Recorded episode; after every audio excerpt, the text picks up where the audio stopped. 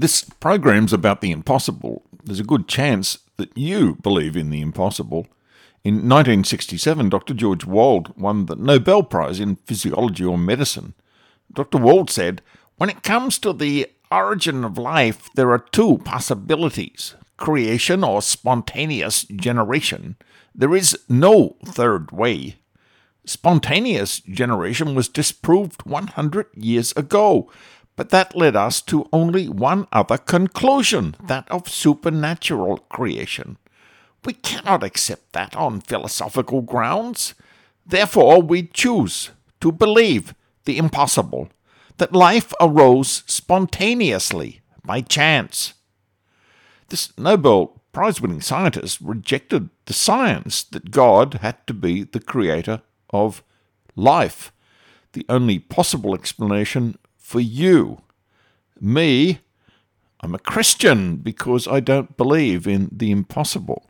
Stay tuned and let's explore the universe as it really is. I'm Paul, and this is CYKIAE. Christ, you know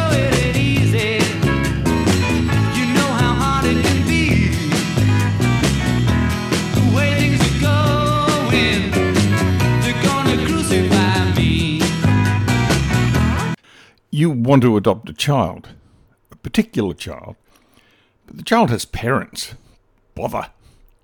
So think out of the box. Have the parents murdered so you're not caught. Hire a good hitman, it's worth it. And then adopt the child. If you're more conventionally minded and wanted a child, not the traditional way, you could buy a sperm and or an egg and perhaps get a surrogate mother. Doesn't matter which way you go, murder or sperm egg donation the result's going to be the same for the child. Devastating. The difference between adoption, where the child needs a family to look after it, compared to intent based parenting, that is, where the adults want children for their own selfish purposes and will buy a child using a third party egg or sperm purchase without any regard to what the child might want, if it was possible to ask a sperm or an egg what they wanted. The starting position is that studies over many decades have shown that no child wants to be brought up into this world where, by the design of the adults who plan to bring the child into the world from conception, it won't be living with its biological mother and father. That is totally unacceptable and inhumane. For the reasons covered in the previous programs, what the planned child would want is a no brainer. The choice is between growing up with its biological parents and having the best shot at happiness, or if the biological parents aren't around or able to parent due to circumstances beyond anyone's control, being adopted by very carefully vetted people who are thoroughly checked to make sure that they're the best thing for the child and that's the next best thing to being with biological parents.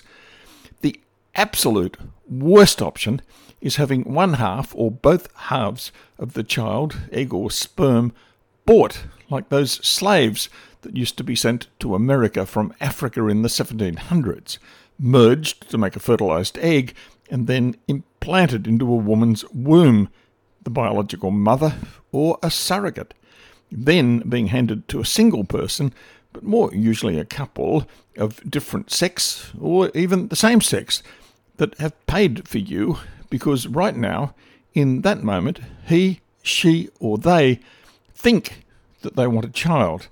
Intended parents are a way worse outcome than step parents, which I looked at in parts 9 and 10 of this series.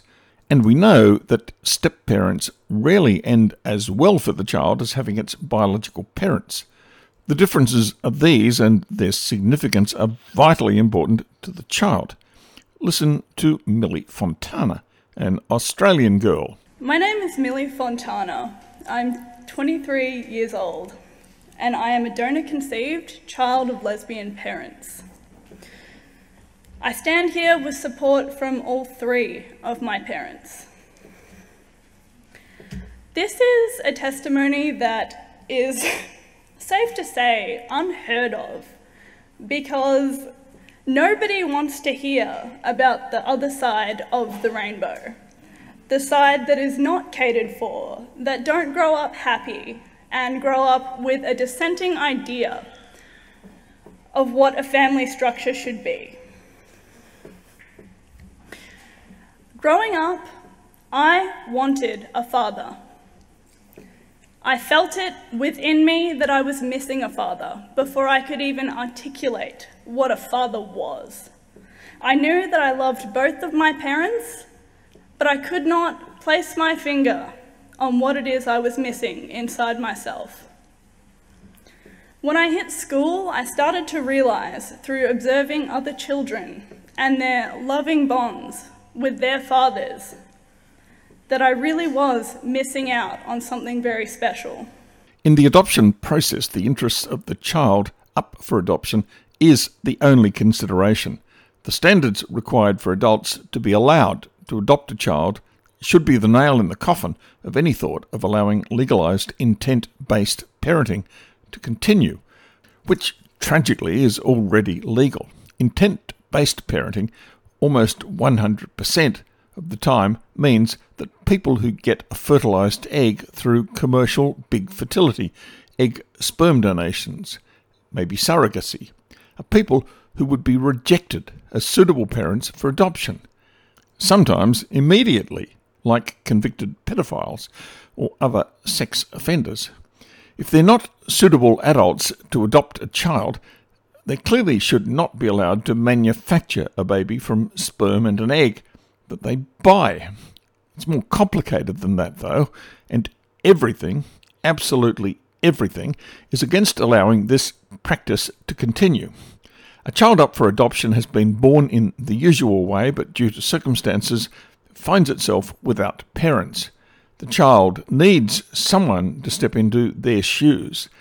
The adopting parents aren't responsible for the child not having its parents, but they're going to have most likely an incredibly challenging time being the best they can for that child to give what they can to plug that gap in the child's lives. Adoption isn't easy, but it's necessary. Buying a baby isn't necessary. In buying a baby, the person or persons paying to have that child created just for them is deliberately robbing the child of one or both parents. The buyers are the customers of big fertility, not the child, as happens with adoption. The manufactured child will have to live its entire life having a connection with the person or people who deliberately robbed it of one or both of its biological parents. Millie was deprived of her father, and you've heard her speak very eloquently about her pain the customers of Big Fertility are part of the problem, not part of the solution, as the adopting parents are in an adoption. Big Fertility won't turn away any customer that can pay for a baby. Adoption agencies turn away many, perhaps most, applicants for a child to adopt. You heard some of the shocking stories about children created using surrogacies for some of the most evil men you could imagine in the last part of this series. Article 9 of the UN Convention on the Rights of the Child provides that states parties shall ensure that a child shall not be separated from his or her parents against their will, except when such separation is necessary for the best interests of the child. This seems to make illegal creating children from third-party egg or and or sperm donations. Adoption is the last resort for a child whose birth parents have failed to demonstrate the ability to parent or who are dead or missing. It's the solution of absolute last resort for children because social workers know that separating children from their birth parents with a fair degree of tolerance as to just how bad the parents are almost always results in lifelong pain and feelings of loss. Adoption as a way of furthering the best interests of children without parents or suitable parents has been around since the mid 19th century. the negative impact of a child's separation from its biological parents is so widely understood that many adoption agencies provide instruction for adoptive parents to equip them as they support their grieving adopted child. This post on Facebook by adopting mum Tia Hansen on 4 October 2016 is typical. My oldest 11 has said periodically that she misses her birth mum for as long as she could speak it. Our response has always been in line with, Of course you do, because you were designed to be with them, both of them. So your ache is real and legitimate. We'll do this together, and we'll never leave you. But we know your ache is real, baby.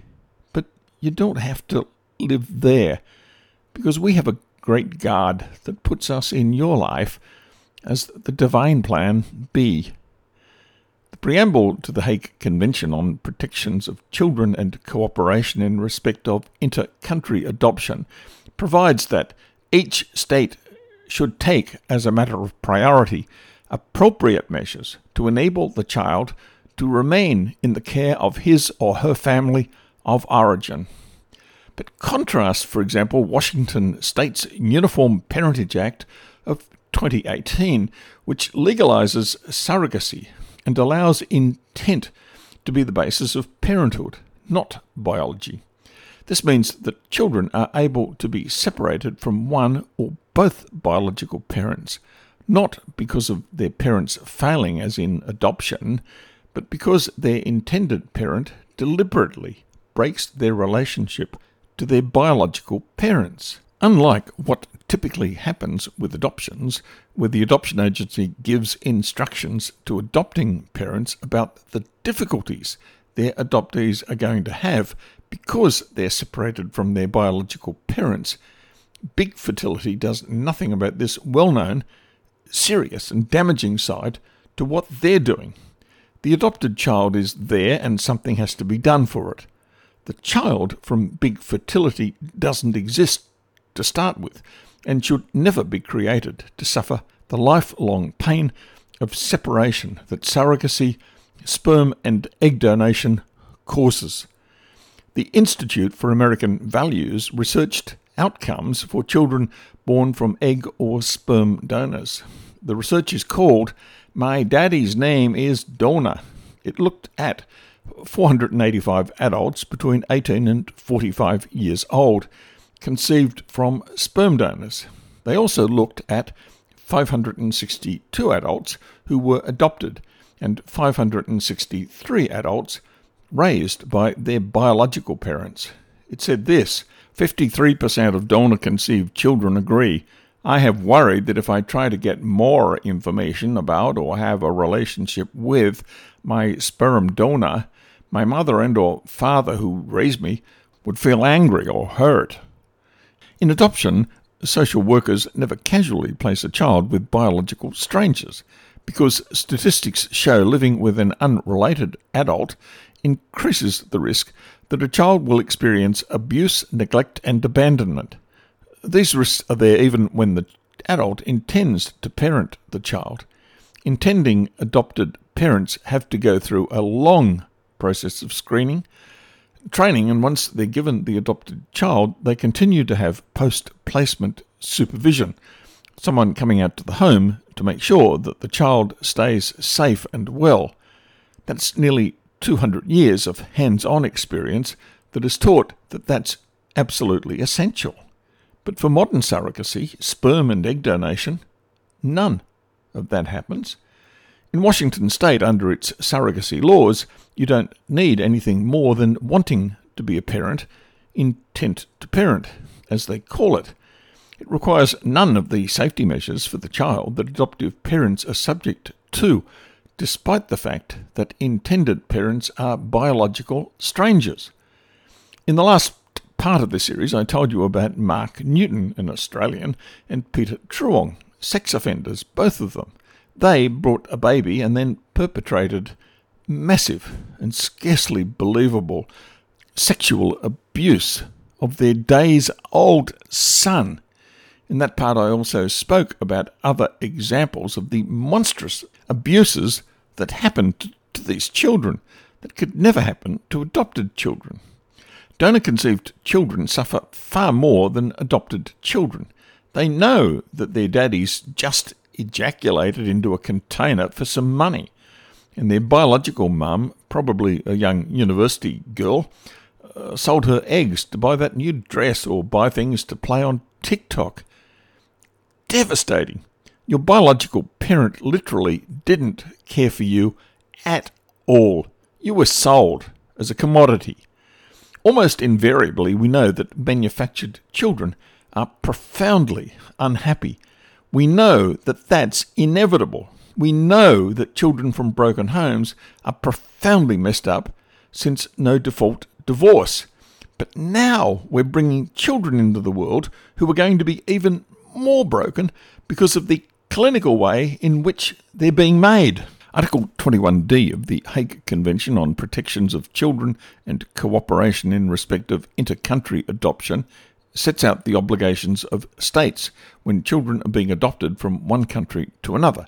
It says, states parties that recognize and or permit the system of adoption shall ensure that the best interests of the child shall be the paramount consideration, and they shall take all appropriate measures to ensure that in inter-country adoption the placement does not result in an improper financial gain for those involved in it.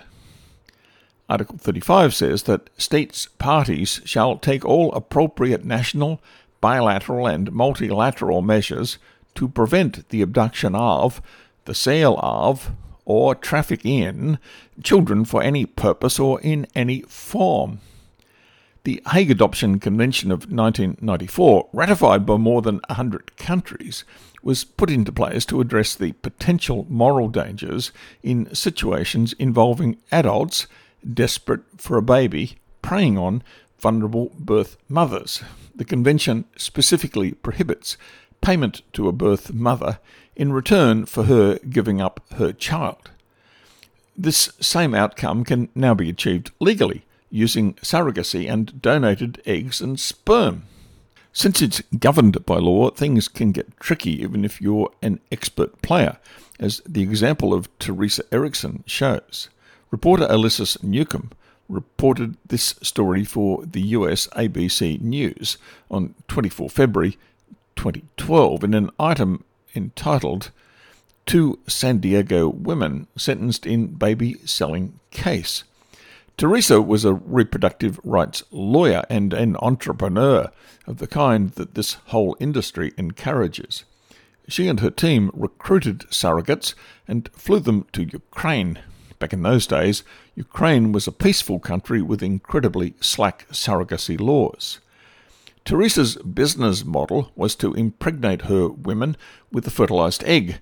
When her surrogates entered their second trimester, she'd approach people who wanted to be parents, offering them the baby. The made up story was that the original parents had backed out and she needed to find new parents. That was a lie.